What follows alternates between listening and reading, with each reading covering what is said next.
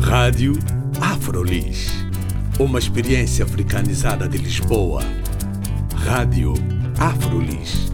O audioblog onde podem saber mais sobre afrodescendentes a viver em Lisboa.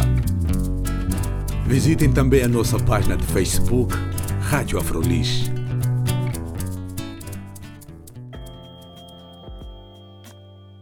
Bem-vindos e bem-vindas à Rádio Afrolis. O meu nome é Carla Fernandes. Hoje vamos ter uma conversa bem feminina. A minha convidada é Lolo Arziki e ela realizou uma curta-metragem chamada Relatos de uma Rapariga Nada Púdica. Meu nome é Lolo Arziki, tenho 24 anos, sou formada em vídeo cinema documental pelo Instituto Politécnico Mar. Atualmente sou estudante de mestrado em Estética e Estudos Artísticos na Faculdade de Ciências Sociais e Humanas na Universidade Nova de Lisboa. Eu nasci em Cabo Verde e vim para Portugal com 13 anos, sendo que os últimos 5 anos vivi entre Portugal e Luxemburgo por motivo de imigração. E esta curta-metragem que tu realizaste tem, tem um título bem sugestivo. Podes falar assim como é que tu chegaste a este título e também, claro, depois desdobrar no que é esta curta-metragem. Relatos de uma rapariga nada pública é um vídeo performance que surge do texto Relatos de uma Rapariga Nada Púdica. Uh, o título, quando eu escrevi primeiro o texto, não é? E depois, quando escrevi o texto, eu pensei: que título dar a isto? E avaliando a história, pensei: isto não tem nada de púdico, não é? Uhum. Então, então, o título será Nada Púdica. Mas depois pensei: não, preciso de um sujeito. E esse sujeito seria a rapariga que no contexto em que eu escrevia o, o texto, em Cabo Verde, quando estive lá a estagiar durante seis meses. Uh, em Cabo Verde? Sim, sim. Uh, o, o termo rapariga, por vezes, é usado como sendo pejorativo.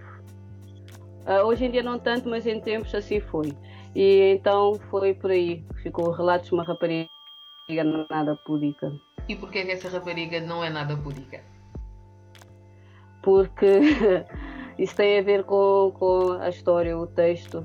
Precisamente, uh, durante algum tempo, eu sentia mesmo nada púdica, porque tudo que me era ensinado como, como puro ou pudor, eu rejeitei durante algum tempo. Apesar de ter vivido alguns anos né, na repressão e aceitando essa, essa educação, digamos, púdica, Uh, reconheço que quebrei algumas regras, não é? Então considero-me como nada púdica.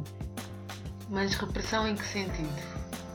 Portanto, o, o Relatos de uma Rapariga Nada Púdica é um, é um texto que fala exatamente da minha experiência íntima e pessoal sobre ser mulher negra, africana e a minha afirmação sexual dentro do contexto cultural cabo-verdiano no qual fui uh, educada, não é?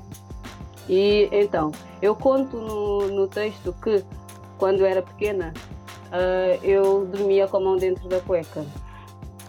E todos os dias, ao meio da noite, acordava com gritos de repressão e castigo. Porque, isto para dizer que uh, não nos é, é, nós não somos educadas uh, nesse contexto para ter contato com o nosso corpo. Para ter contato com o nosso corpo, para permitir-nos tocar e sentir-nos, não é? A descoberta do próprio corpo. A descoberta do próprio corpo. O, o texto começa por aí e depois passa pela questão da descoberta da sua sexualidade, não é? Que eu refiro no texto do primeiro beijo que eu tive, do meu primeiro beijo que foi com uma rapariga e, e depois da minha descoberta também sexual que foi através de uma rapariga e de que forma isso era que, que eu era punida como é que, e tu já fizeste a apresentação deste filme em alguns espaços? Sim, sim. Como é que foi recebido esse filme?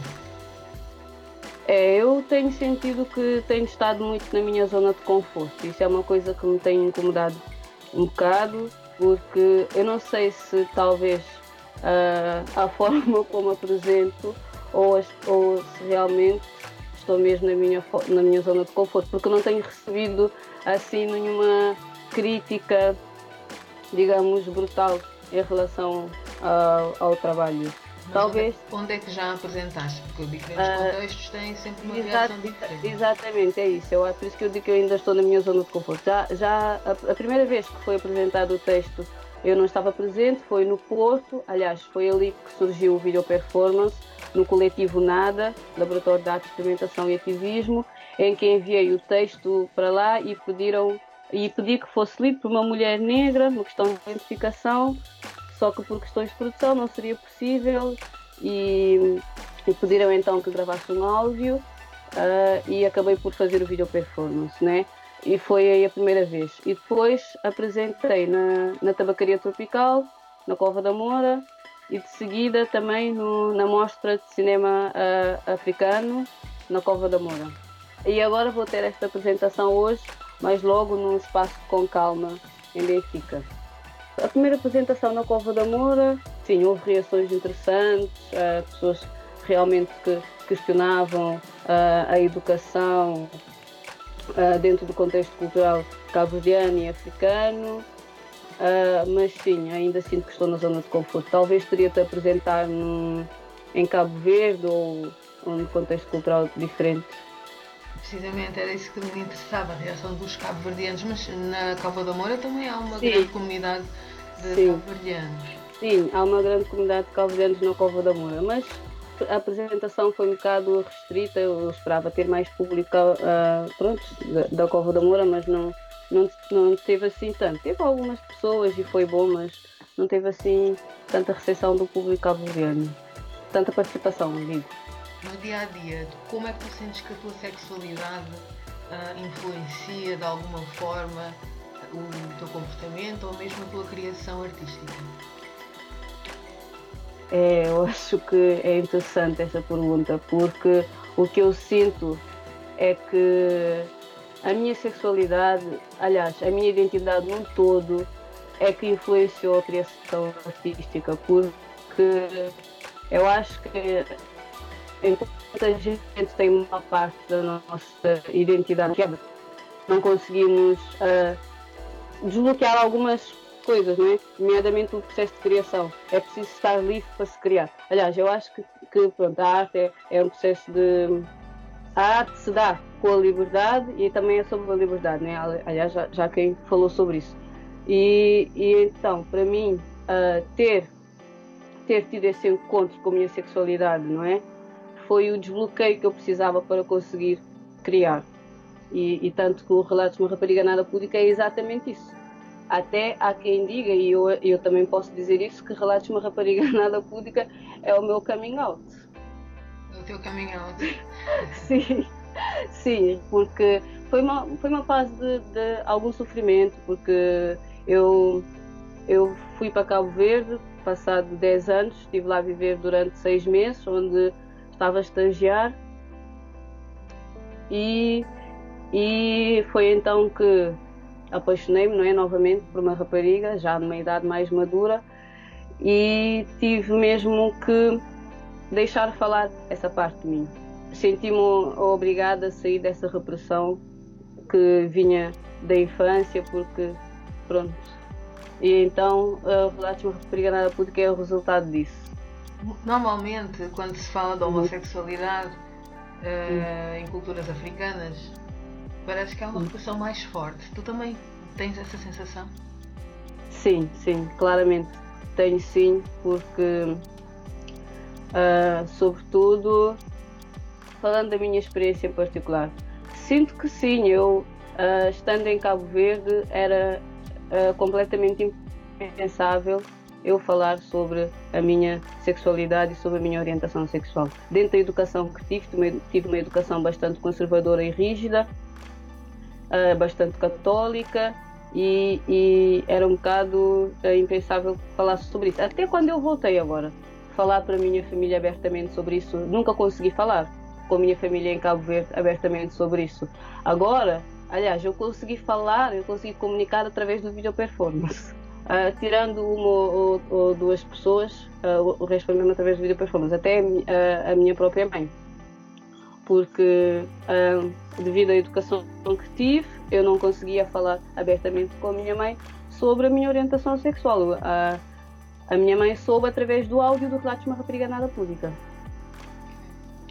Sim, que quando eu, tava, eu gravei o áudio pelo telemóvel, não é? E, e porque na altura o gravador deixou de funcionar e a gente está com aquela ansiedade de criar, eu preciso criar, preciso criar, preciso me libertar, preciso criar. Então gravei o áudio o, pelo telemóvel e, e, pensei, eu preciso enviar isto para alguém para conseguir passar uh, para o computador, porque não consegui enviar através do Bluetooth. E pensei, a única pessoa de mais confiança que eu posso enviar um trabalho meu é a minha mãe. Só uau, que eu esqueci, esqueci do conteúdo do áudio. e eu acordei no dia seguinte com 20 mensagens da minha mãe sobre o áudio que eu tinha enviado. E foi, e foi assim que ela soube. Foi uma grande introdução. Foi uma grande introdução mas, a, mas o, a resposta dela foi bem curiosa, bem interessante. Foi melhor do que eu pensava a reação dela. Tanto que o Relatos de uma Rapariga Nada Púdica está aí para nós podermos ver. Exatamente. Está aí para que possam ver. Uh, espero que vejam e desfrutem. Uh, é um trabalho politizado, digamos, há quem diga, mas é sobretudo um trabalho artístico, é um trabalho de criação artística e também espero que seja respeitada como tal. Até dezembro tenho uh, agendado para no Desgraça, que ainda estou à espera de confirmações da data, mas vai ser em novembro.